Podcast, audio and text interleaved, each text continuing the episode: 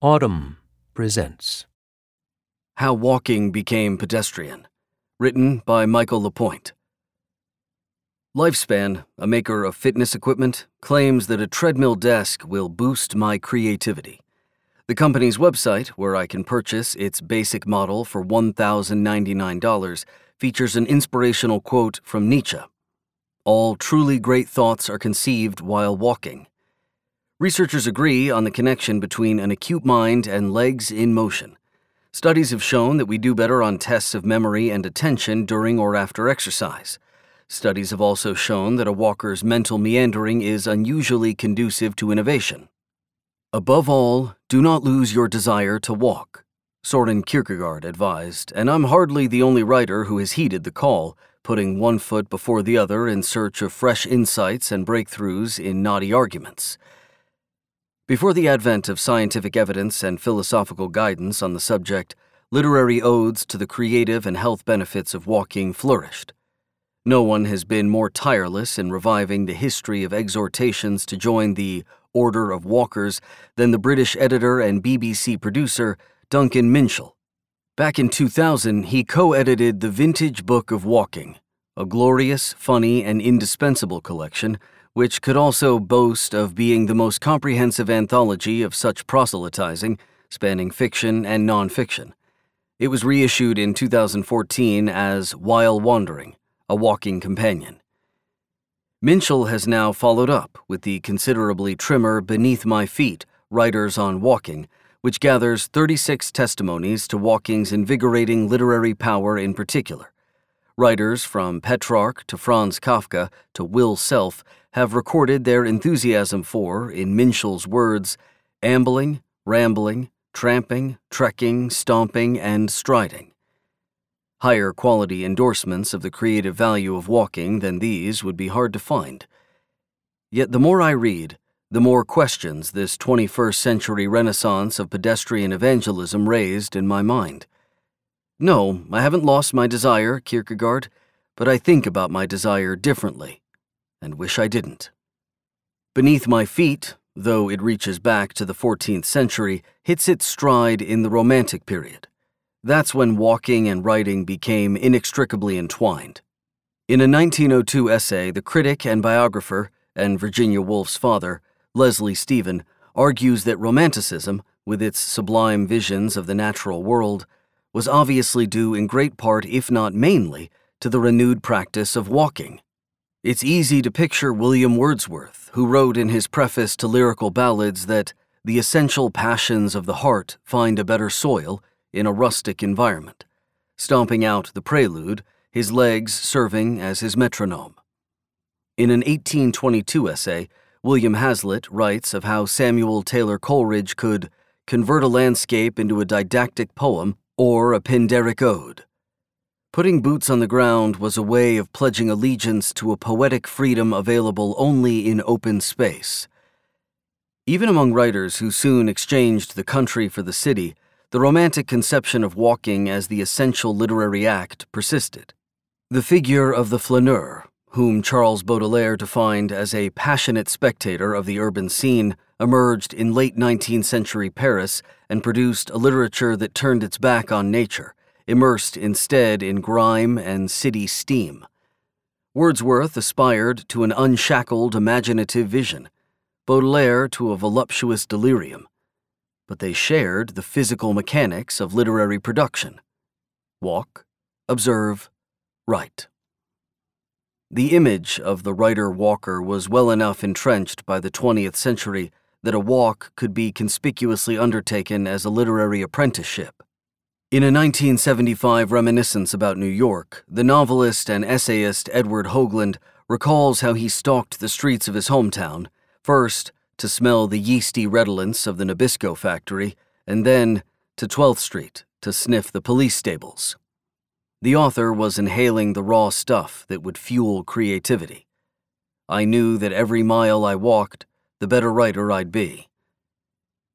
Literary walking took on a new political energy at the turn of the 21st century. Thinking is generally thought of as doing nothing in a production-oriented culture. Rebecca Solnit writes in an excerpt from her book Wanderlust, A History of Walking, 2001, and doing nothing is hard to do. The something closest to doing nothing is walking. Viewed from this perspective, a walk is not just good creative exercise. It's a form of protest against buying and selling, against goal-directed busyness. It's an autonomous march in opposition to the stream of conformity. And like the slow food movement, slow transport literature posits walking as an important part of imagining a more sustainable future.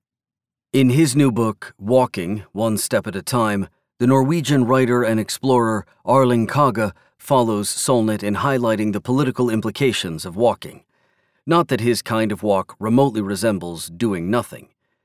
Kagge is the first person to have completed the 3 Poles Challenge, North, South, and Mount Everest, on foot. He's traversed the New York City sewer system, cultivating inner silence along his grueling way and enjoying the familiar litany of inspirational benefits. He celebrates a healthy stretch of the legs, a kick of endorphins, which evoke meditations unavailable to non-walkers who also don't notice the wind, the smells, the weather, nor the shifting light from within their cars. While walking, he feels his thoughts freeing up, a bubbling between my ears, new solutions to questions that have been plaguing me. What Kagge wants to stress, though, is that he writes in reaction to the modern menaces of high speed and convenience that threaten inner silence. Sitting is about the desire of those in power that we should participate in growing the GDP, he writes, as well as the corporate desire that we should consume as much as possible and rest whenever we aren't doing so. To walk is to strike out against the culture. It is among the most radical things you can do. But just how radical is the writer-walker resurgence that Minshull hoped for 20 years ago and has watched come to pass? Like protesting, walking ought to be among the most democratic of activities. Look closely at the genre, though, and you'll find that the writer-walker has a way of claiming a surprisingly exclusive status.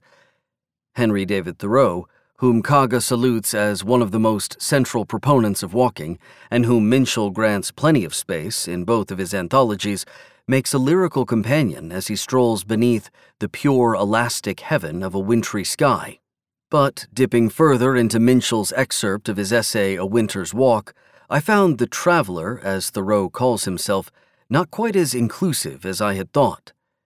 In the wild scenes of nature, Thoreau comes upon a group of poor laborers out in the open air. He pauses to observe how one of the men does not make the scenery less wild, more than the jays and muskrats, but stands there as a part of it, more natural backdrop than fellow traveler. Even as Thoreau grants that the man, too, is a worshiper of the unseen, he suggests that the writer-wanderer is a type apart. Minshull nods to the fact that this restless creative adventuring isn't available to all. An excerpt from the writer Lauren Elkins' Flâneuse, 2016, points out that the feminine form of flaneur doesn't even appear in most French dictionaries. To walk alone in 19th century Paris, Georges Sand had to disguise herself in men's clothing. The costume gave her a freedom that activated her imagination.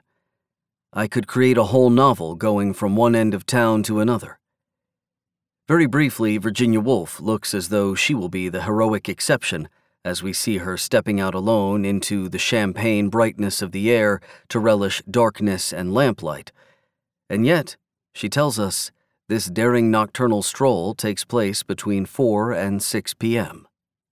The Pakistani-British novelist Kamala Shamsi's words remain true. A woman walking alone after midnight is always too conscious of being alone to properly inhabit that space which is solitude. In a similar vein, the writer Garnett Cadogan's Walking While Black, which you won't find in Minshull's recent anthology, describes the cop-proof wardrobe that enables safe public walking. Light-colored Oxford shirt, V-neck sweater, khaki pants, chukkas, sweatshirt or T-shirt with my university insignia.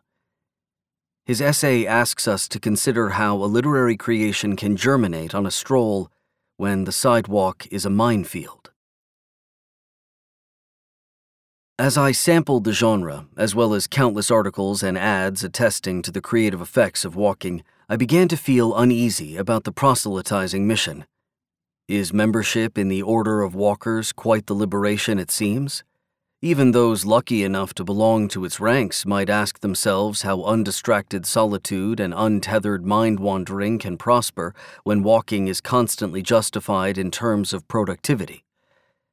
The 21st century walking revival may have begun as a political critique, but it has found itself co-opted by the very forces it seeks to resist. The more conscious writers become of its creative benefits, the more walking takes on the quality of goal-driven labor, the very thing we are meant to be marching against. The hazard was always there. William Hazlitt gestures toward it in his entry in Beneath My Feet.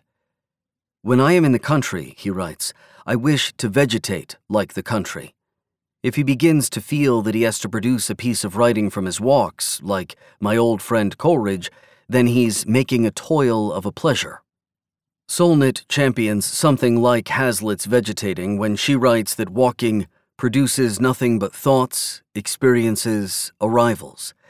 And yet, again and again in the literature of walking, a stroll is portrayed as a working method. Minshull tempts us with the possibility that while walking, thoughts are stirred, which leads to creativity, to a verse or a paragraph. So how can a writer ever walk for walking's sake? Even Hazlitt, who suggests what it might mean to vegetate, made an excellent piece of writing from the idea. Solnit, too, put her thoughts, experiences, and arrivals to use in her book. Much of this essay was conceived while I was walking. Sometimes I would deliberately set out to inhabit solitude, hoping my ideas would cohere. At other times, I found myself mulling over paragraphs like this one as I went about my day, strolling to the coffee shop or grocery store. Somewhere along the way, I realized that as a writer, I never walk without working. On Wordsworth's better soil, I've built an office. In Kagge's inner silence, my keyboard chatters away. I don't need to buy anything from Lifespan because I already walk upon an invisible treadmill desk, constantly channeling the powers beneath my feet into the next paycheck. What would it mean, for once, simply to walk and say nothing about it? If you enjoyed this production, find the best long-form articles read aloud in the Autumn app, available now for iPhone.